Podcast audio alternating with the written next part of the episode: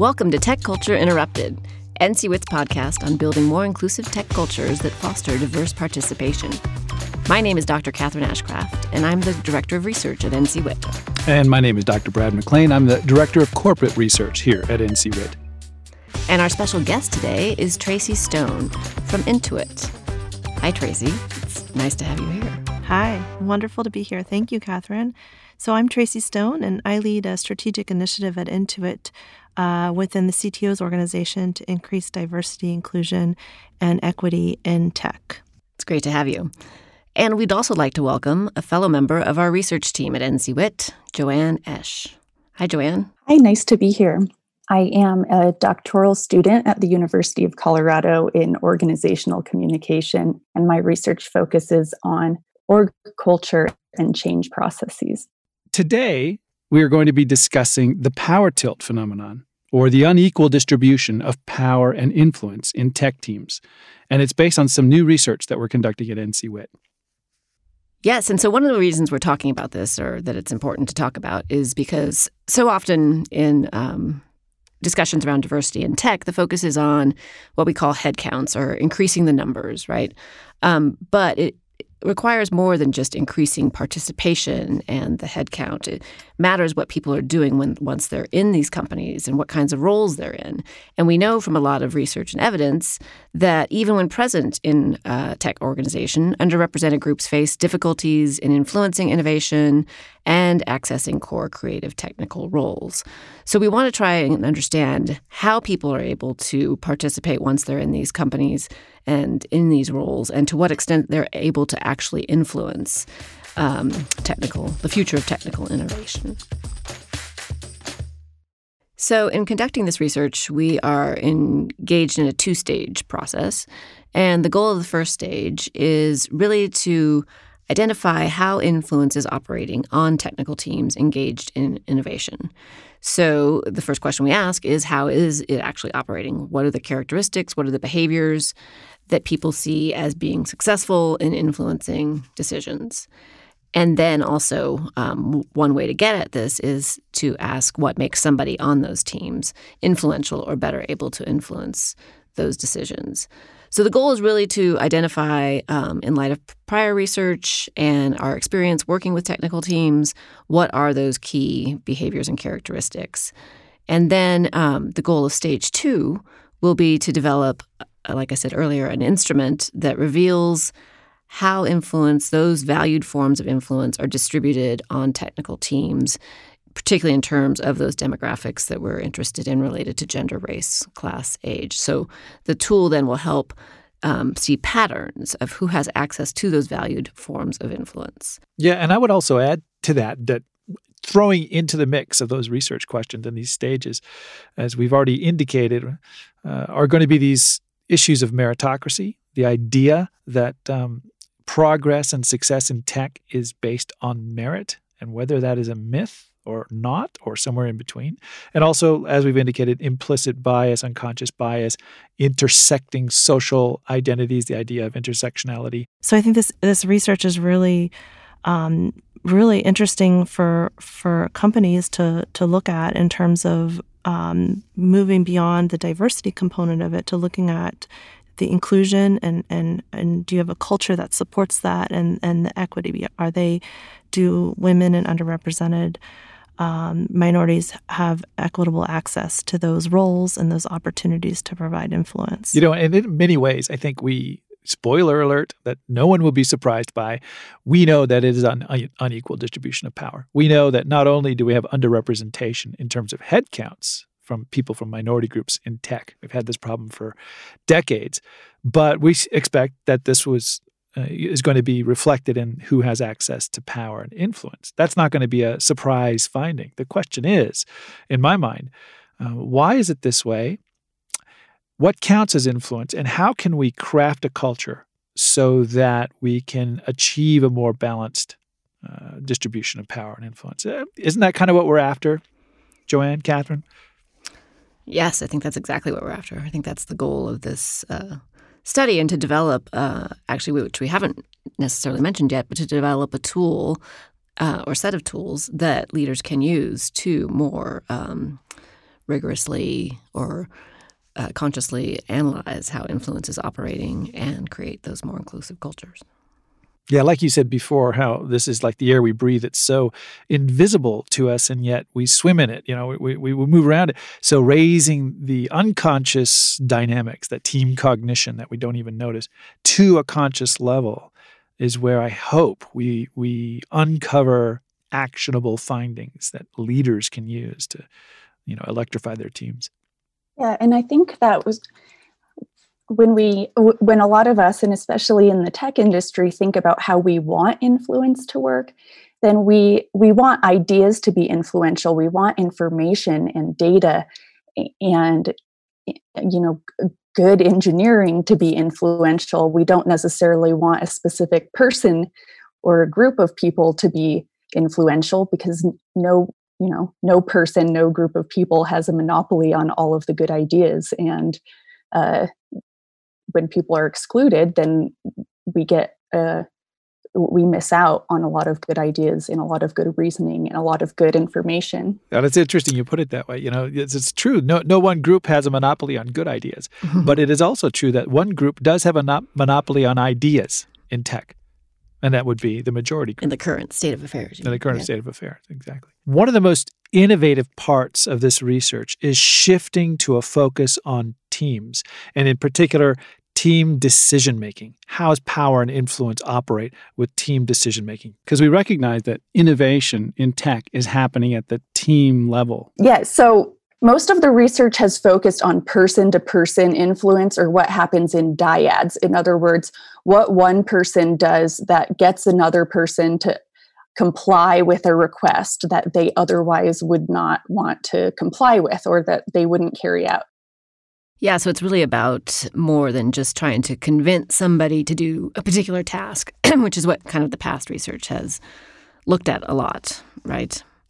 Wouldn't you, mm-hmm. would you say, yeah?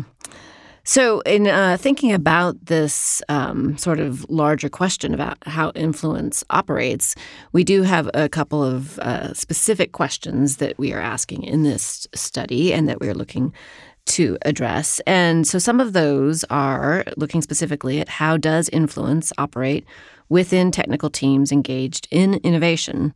What really struck me as interesting when we started framing up the question about how influence and power operates uh, at the team decision making level is that the team's culture, and, and, it does vary from team to team, actually shape the, the culture shapes what kinds of influence are likely to be effective and who has access to that influence. And then at the same time, what kinds of influence seem to matter the most on a team, in turn, create and describe the team's culture. So there's this reciprocal relationship between the culture that a team has, dictating what kinds of influence work, and the kinds of influence that work, generating the culture. And I thought that was fascinating. I continue to find that fascinating as we go forward.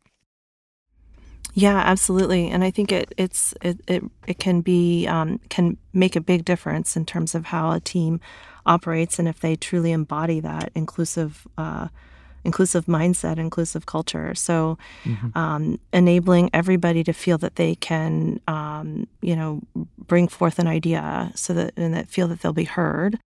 I think one of the goals for our research here is to yield more actionable findings, you know, that applied science kind of mindset we always have at NCWIT, more actionable findings from the research. How can I create more inclusive forms of influence in my team culture? How can I get those voices to be heard? How can I activate the diversity of thought and life experience that I have assembled on my team?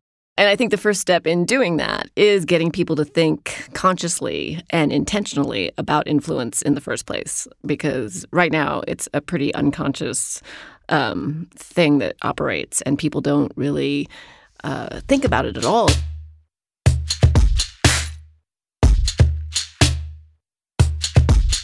So let's uh, talk about the findings of the initial survey. And before we do, I just want to set the reminder the context was we are asking team members across many teams, across many companies, about their perceptions of what counts as influence and power on their team decision making. So it is their perceptions, not researcher observations or any other kind of uh, data. It's a perceptual data set that we'll, we'll be talking about. But I think that brings up, you know, some of the most interesting findings here. The most influential behaviors, as perceived by the respondents, uh, the top four are the following. At the very top was addressing other team members' needs or perspectives. So, this is the most influential behavior, something that somebody does to achieve influence uh, over team decisions. The second one was presenting relevant data or information to make a compelling case. Third was building coalitions among other team members. And the fourth most influential behavior was compromising with other team members. And we might also want to point out here that both those top two were very close. So presenting relevant data was almost as influential as addressing other team members' needs or perspectives in sort of tandem there. In some of the ways you would expect, especially since, uh, as we know, having worked with tech companies, they often identify themselves as fairly meritocratic organizations. Their their perception is that they operate on merit. Um, although we always uh, complicate that idea, of course. But in some some of these um, behaviors are in line with that, particularly things like presenting relevant data. At first glance, anyway, seems like what you would want ideally to happen in a um, organization that was operating on merit is that the relevant data that makes a compelling case wins the day, right? But we know also from other research that these things aren't as straightforward as they appear um, in our perceptions of who is presenting relevant data are complicated by biases and other kinds of things. And I think you've seen uh, that operate a little bit at Intuit, Tracy. Yeah, absolutely. So I think this this happens in, in, in any work environment where you um, where biases can creep in, and so uh, things are you know perceptions around somebody's speaking style, um, their their skills, their interperson- uh, interpersonal uh, speaking skills or interpersonal skills can can um, cause some some biases to creep in. When I first looked at this data coming in, you know, I was I was struck by how how much um, the non-meritocratic items scored fairly high. You know, out of the exhaustive list, you know, these top four reveal at least uh, two or three that aren't meritocratic at all. You know, addressing other team members' needs or perspectives, maybe in a gray zone between being meritocratic or not. Uh, certainly, building coalitions to get behind your idea may not be uh, squarely in the in the field of meritocracy unless you look at building co- coalitions as a merit-based skill, you know, communication that you might have, and certainly compromising with other team members. You know that uh, I'll give here and I'll take there, and this give and take will allow me to achieve my ends or my power and influence. And you know, the only one that's really meritocratic is presenting that data. And yet, we have found working with, talking with um, technical companies about how these things operate over many years is that there's a belief that they already have a meritocracy. And in many cases, it's this belief that, that it already exists that gets in the way of being able to see the things you're talking about, Tracy, about the bias that might might be lurking just beneath the surface. Yeah, I might push back a little bit against the idea that presenting relevant data is the only meritocratic one, or not push back, but just see it a little bit differently. Yeah, yeah, where go, I think being able to meet other people's needs Yeah. and listening to being able to recognize a wide range of often competing needs or when you when the company needs to meet two seemingly mutually exclusive goals at once being able to listen and understand and integrate those uh, is you know prof- profoundly skilled behavior we don't think of uh, of those kinds of skills as being technical skills Absolutely. These are even called soft skills. Uh, to put the, to find a point on it, is that um, they're not technical skills in the same way. And and appreciate your point. The idea, though, that I was trying to communicate was that when we ask people about what a meritocracy looks like, we often hear this blanket statements. Well, it doesn't matter who you are as long as your code works.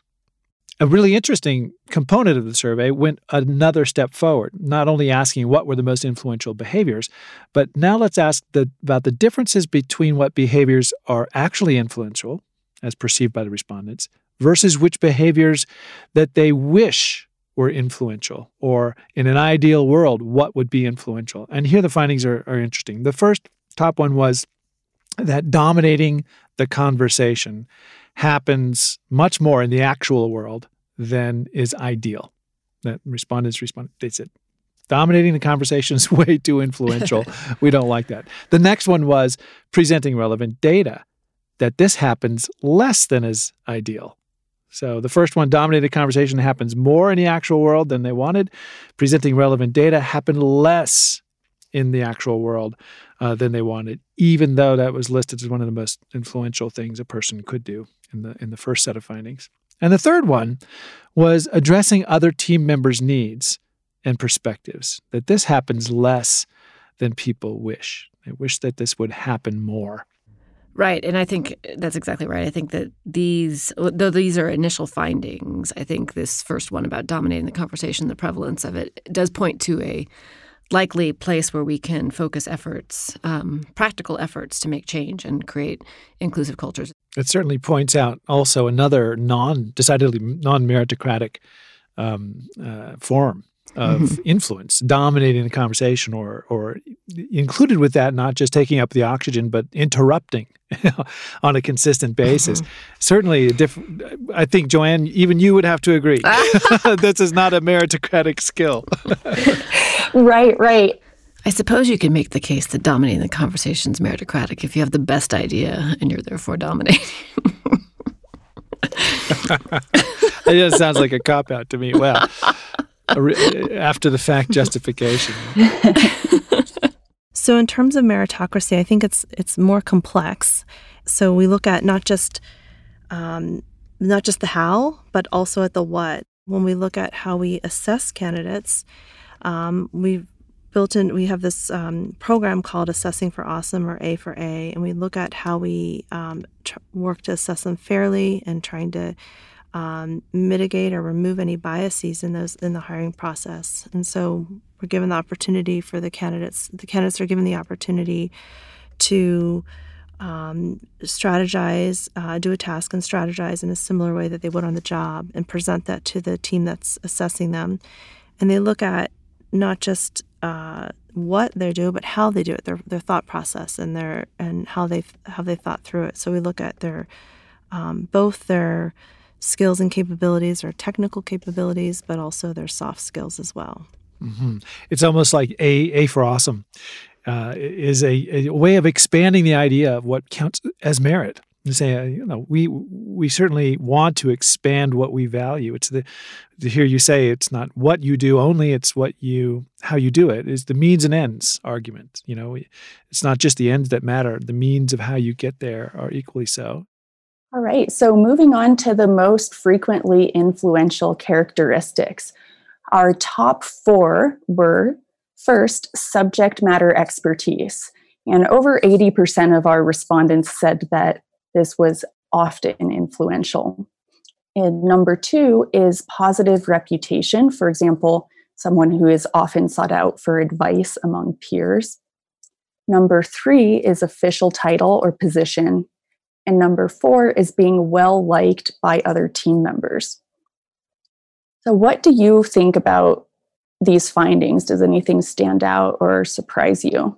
So, I think from from from my perspective, and is um, again the top two subject matter expertise and positive reputation. I think can be very um, subjective, and uh, where biases can creep into this, and so um, the subject matter expertise again it could be uh, how somebody um, the perceptions of, of how they are a subject matter expertise and how they share their, their data um, and as well as the reputation. It could be you know the perceptions of their their speaking style um, their their interpersonal skills or um, how much they how how, how um, forthcoming they are with their information in in um, in in meetings and forums. So this is where the, the subjectivity can come into play here, and I think really um, is is uh, something as organizations we have to understand and be able to look out for uh, some of those potential uh, biases that can creep in. Yeah, I, I, would agree with that. The um, the muddiness. Uh, how do you define what are the ingredients to a positive reputation? Very subjective, and, and we expect a wide range of ingredients across respondents. And for that matter, subject, subject matter expertise is often brought up in the idea of meritocracy. And, and we presented in our workshops about the myth of meritocracy. It's like, okay, let's unpack that. What counts as subject matter expertise? And it turns out from prior research that's been established, it matters who it's coming from. It's not just the expertise itself, it's where uh, the source of that is. Uh, man versus woman, for example. It's very much more likely that a man will be perceived as the expert more readily and more consistently, more powerfully than anybody else. And so it gets pretty pretty muddy pretty fast.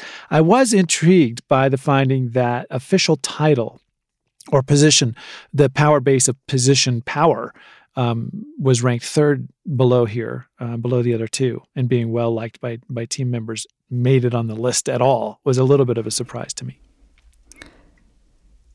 Yeah, that's interesting. It was also uh, another surprise, or I don't know if it was a surprise, but I think um, another low ranked characteristic was formal degree and qualifications, and uh, so you can see like it, subject matter expertise makes it into the top four, but uh, that obviously is not tied to formal degree and qualifications. And I think there could be lots of reasons for that, but that was particularly interesting to me in light of the fact that oftentimes when we work with uh, tech companies and hiring, getting that job sometimes does depend on formal degree and qualifications. You know, you need to be from the top five schools or the certain um, field areas or certain, you know, academic backgrounds in that way, but then it doesn't translate to who's seen as subject matter expert uh, once you're in the uh, company itself, perhaps.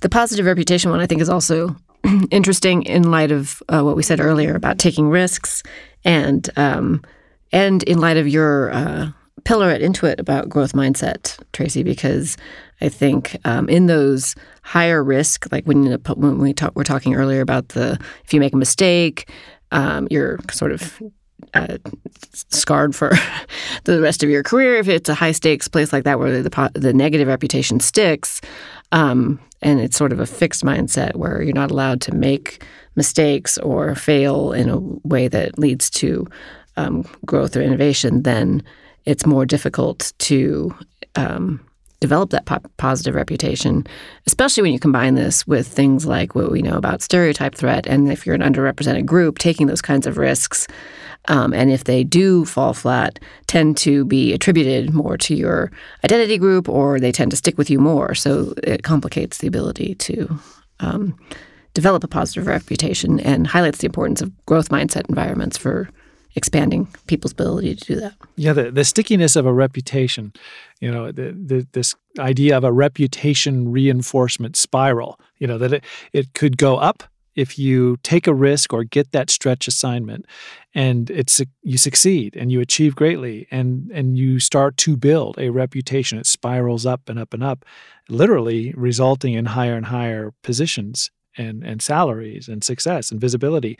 But by the same token, if you take risk and it doesn't turn out well, even if it was the right thing to do, to take that chance, and then your reputation is reinforced in a downward spiral. Or if you never get the task assignment in the first place, you get stuck with a reputation for for not having taken risks, even because you haven't had the opportunity to do so. It's also a spiral down in that reputation reinforcement spiral dynamic. Yeah, and I see this on both sides of it, both from the employee's perspective of just being comfortable, you know, taking that stretch assignment or taking that risk and feeling that they'll be supported and even if they do fail and it won't be something that will negatively mark their their reputation or their brand um, and also on the manager side of being comfortable giving those stretch assignments to different people and um, and you know tapping people that haven't been proven but how are they ever going to get proven the chance to prove themselves unless they get the opportunity?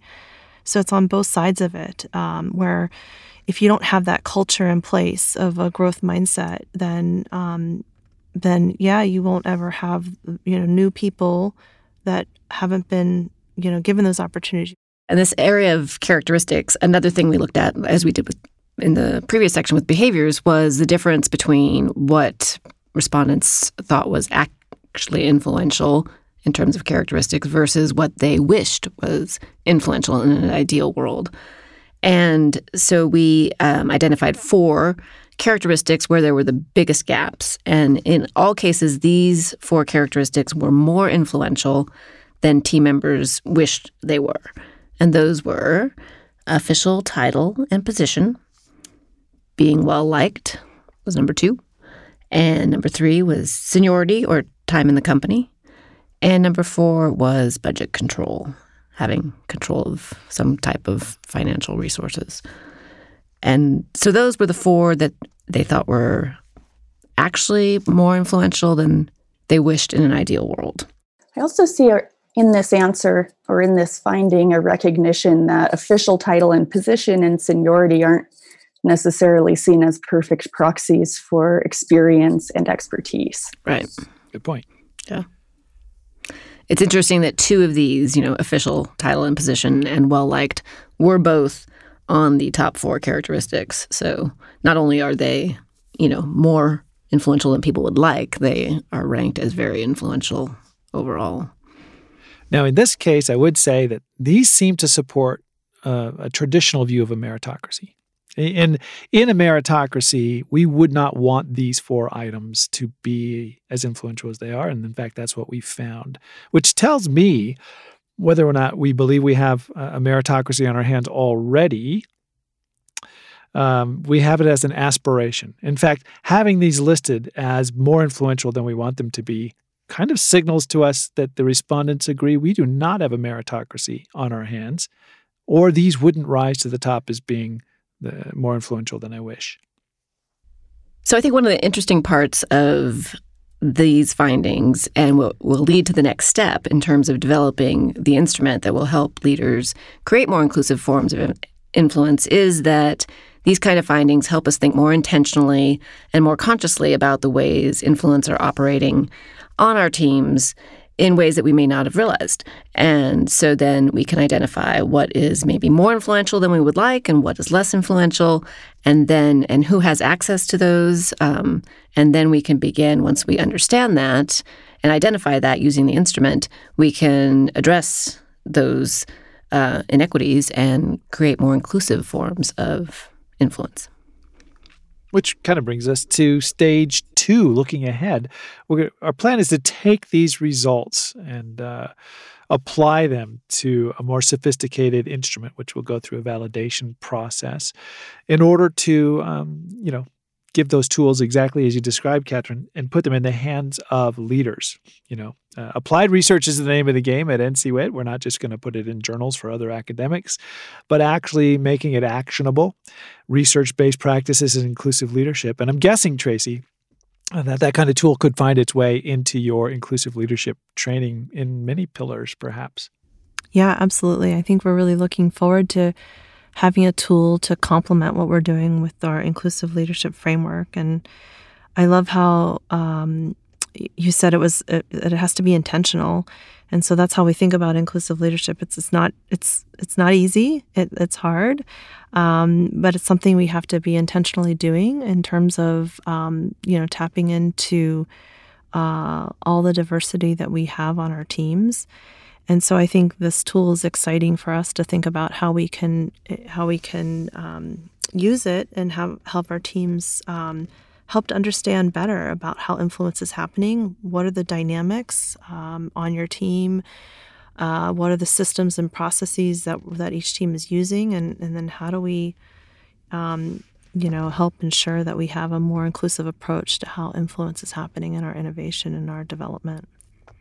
And I think it's also important to mention that this tool will help um, address issues of intersectionality and how um, we talked about the different, you know, access to these forms of influence in terms of demographics like gender, race, age, and class, but also uh, not just those as homogenous groups, but the different kinds of intersections um, that people who belong to multiple categories and how that affects their access to influence.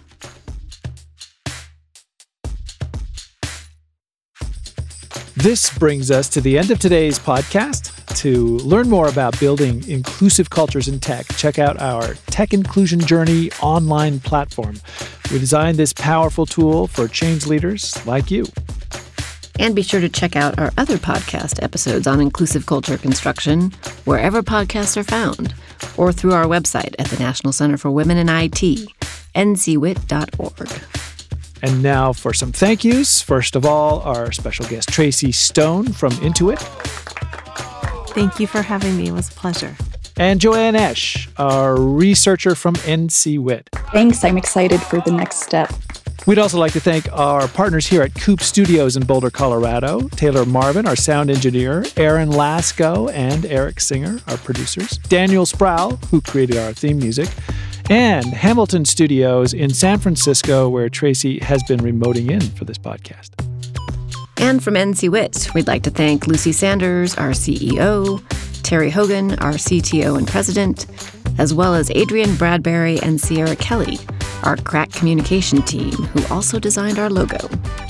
And to you, listeners and change leaders. Until next time.